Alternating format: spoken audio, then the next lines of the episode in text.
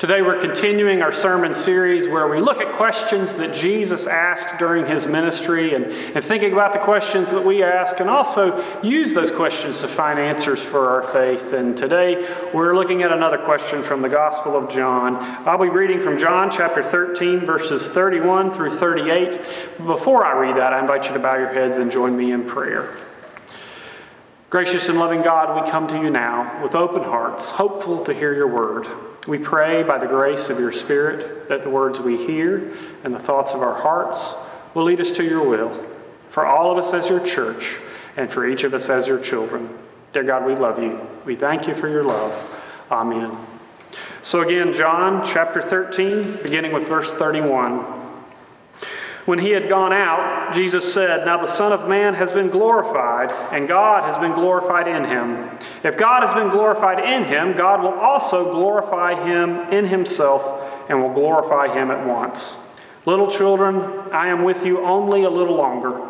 You will look for me, and as I said to the Jews, so I now say to you, Where I am going, you cannot come. I give you a new commandment that you love one another just as I have loved you. You also should love one another. By this, everyone will know that you are my disciples if you have love for one another. And Simon Peter said to him, Lord, where are you going? And Jesus answered, Where I am going, you cannot follow me now, but you will follow afterward.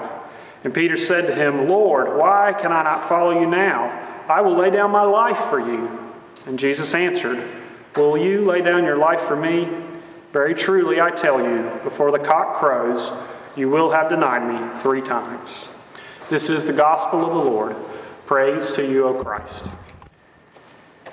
It's Palm Sunday. It's the beginning of Holy Week, but it's unlike any other Holy Week that we've ever experienced. Uh, where we normally would be celebrating here together on Palm Sunday, we're having to be apart uh, on this holy day. I can remember Palm Sundays of the past where we celebrated together in lots of incredible ways. I, I remember serving at a church in downtown Atlanta, Central Presbyterian Church, and every year they had this incredible uh, tradition of, of a Palm Sunday parade that they shared with all the downtown churches. They would gather there together at the courtyard of Central Presbyterian Church, the Methodists and the Catholics and the Presbyterians all together. And then they would march out into the streets singing, Hosanna, blessed is he who comes in the name of the Lord. And they would sing that song all the way around the block, all the way around the corner. And as they walked, there were homeless neighbors who lived there, and they would join in the parade because they just wanted to celebrate together with us. And then as we passed by the Methodist church, the Methodists who were in the crowd would, would file into their sanctuary and they would continue to worship. But we would march on around the corner up to the Catholic church, the, the shrine of the Immaculate Conception. And once we got there, the, the Presbyterian minister and the Catholic minister would shake hands and then they would, all the Catholics would walk into their sanctuary and continue to worship God. But we, Presbyterians, would, would march on around the corner and finally come into our own sanctuary and celebrate God there together. It was an, an incredible celebration, an opportunity for us to tear down some walls and, and just celebrate God together as one church family. Of course, that parade has been canceled this year. Lots of other parades around the country have been canceled because we're trying to keep each other safe. And it's, it's difficult for us. It's difficult for me because times like this are times when we're supposed to be together. And maybe that's what was going on with Peter uh, in our passage this morning. Because there are important times in our lives when we just know we want to be with each other, celebrate with each other, even support each other. And maybe that's what Peter was thinking when he answered Jesus' question that I just read a few minutes ago. That story is a story we read often. It's the story of Maundy Thursday, the story of the Passover, where Jesus and his disciples have gathered together in that upper room and they're celebrating together. And in John's version of the, that story, Jesus then gets down on the floor and washes the disciples' feet and he shows them the true meaning of service and, and humility. And then after he does that incredible incredible act of service, he gives them that new commandment that you should love one another the way Jesus loves us. But then, after he tells them that, he tells them that bad news that he's going away, that he's going to suffer, that he's going to die, and where he's going, they cannot follow. That's when Peter protests. He jumps up. Peter, the, the star pupil from last week, he jumps up and says, No, no, no, I'll go with you anywhere. Wherever you go, I want to follow, even to my death. And that's when Jesus looks at him and says, Will you really follow me? Will you really lay down your life? Because, see, Jesus knows that in just a few days, in just a few hours, in fact, Peter is going to deny even knowing Jesus. Now, we often give Peter a hard time for that because, after all, that's what we're called to do is pledge our allegiance to Jesus, to, to tell Jesus we love him, and to show that faith everywhere, at all times, wherever we go. But I would say that it's actually a pretty natural thing uh, when we're out there in the world and we're facing dangers and we're facing struggles, maybe dangers like we're facing now, to turn inward, to try to protect ourselves, even if it means at times giving up on our faith. I told you this story a long time ago. It was one that was told to me by my minister when I was growing up. It's a story of a great king who lived and ruled over his land, and lots of different people came and, and loved the king, but many people actually just feared him rather than loved him. Well, one day the king got very sick. And it turned out his heart was deteriorating. And so all the people from the country gathered there in the courtyard of the palace to, to pray for the king and pray for his health.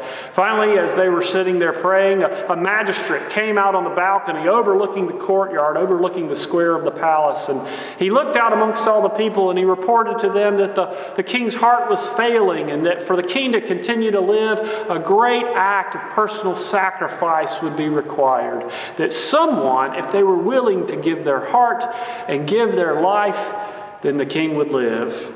And almost immediately, all the people in the square began to jump up and shout, Choose me, choose me, choose me, each of them wanting to sacrifice their own life for their beloved king.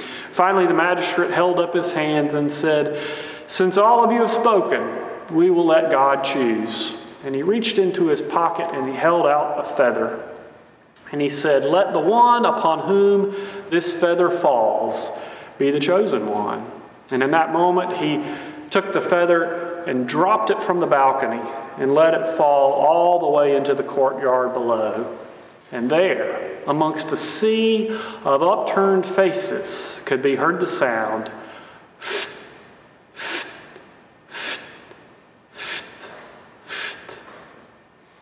You see, when we're in a crowded sanctuary like this, it's easy to yell, Choose me, choose me. It's easy to tell Jesus, I'll follow you anywhere, even to my death. But when it starts to get personal, when we're out there on our own, well, it starts to get personal. And we want to protect ourselves. It's only natural the way Peter answered. And yet, that's what Jesus calls us to do, is to follow Jesus and lay down our lives.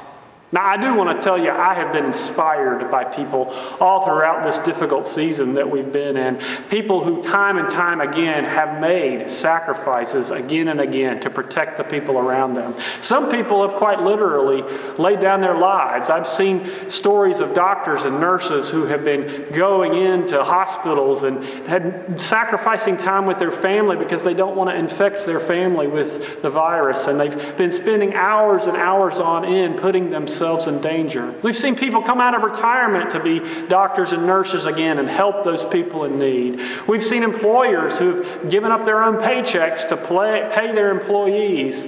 And we've even seen people just give up their basic freedoms staying home and doing what people ask in order to protect those people around them who are vulnerable during this time. Oh, We've seen those kind of sacrifices, and those kind of sacrifices have been inspiring to me. But I worry what's going to happen when all this is over. I worry what's going to happen when this virus is finally behind us, and one day it will be behind us. And I worry how I'll answer that question then, that question that Jesus asks Will you lay down your life for me? Will you love others the way I have loved you? I worry what my answer will be then. Will I go right back to the way I used to live and answer the way Peter did and say, oh, yeah, yeah, yeah, I'll, I'll, I'll lay down my life for you. But, but when it really matters, I'll pretend like I don't even know Jesus. Will we go back to just hating our enemies once again? Will we go back to, to the hungry versus the well fed? Will we go back to the voiceless versus the, the, the people who won't listen? Will we just go back to the bigotry and the hatred and the just conflict that we've been in for so long? It's a natural thing for us to do. But when that time comes, I hope we'll think back to this time. Not just this time where we've been inspired by each other's sacrifices, but this time of Holy Week. And we'll remember once again the true meaning of the story. Because this story of Holy Week is, is not a story about Peter's faithfulness. In fact, it really is not about Peter at all. The story is about Jesus' faithfulness even when we're not faithful. It's not a story about God's faithful disciples, it's a story about God's faithful forgiveness and how our lives, whether we do the right thing or whether we do the wrong thing, still depend on God's faithfulness most of all.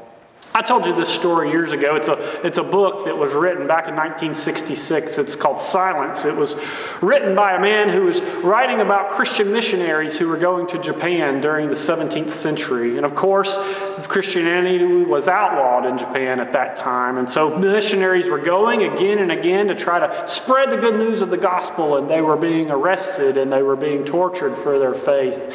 And every now and then, just to test people, the authorities would go around to people and they would hold out little Christian symbols, maybe Christian symbols like this one, and they would say, in order to prove that you're not a Christian, you have to step on this symbol. They would put the symbol on the ground and demand that people trample on it and stomp on it. And just to protect themselves, many Christians would do just that. They would stand and stomp and, and crack all these little Christian symbols to prove that they didn't believe in Jesus. There was another missionary, a Jesuit missionary named Sebastian Rodriguez, and he wanted to go to Japan and stand in solidarity with his brothers who were over there acting as missionaries and trying to spread the gospel. But soon after he got there, he got captured and he was taken to jail and he was tortured. And he was praying every night that God would come and deliver him, that God would come and, and save him. But time and time again, he faced that same pain and that same fear and that same suffering. Finally, one day, they held out a little Christian symbol to him like this, and they demanded that he step on it, that he would trample on it. And he, he prayed to God and asked God for help. And in those moments, he heard an incredible voice of the Holy Spirit that said, It's okay. Step on me. Trample on me. That's why I'm here. That's what I came to do so many years ago when I carried the cross. And I promise I will forgive you. So, in those moments, Sebastian Rodriguez knew what grace was all about. It was not about his faithfulness, but it was about God's faithfulness. During this difficult time, as you're living out in the world, thinking about ways that you have to make sacrifices, I hope we will remember the sacrifice that Jesus Christ made for us. But even more so, in those years to come, when this is all a distant memory, I hope we'll think back to this time and we'll think back to this cross and we'll remember God's faithfulness to us. And hopefully, then, we'll be inspired.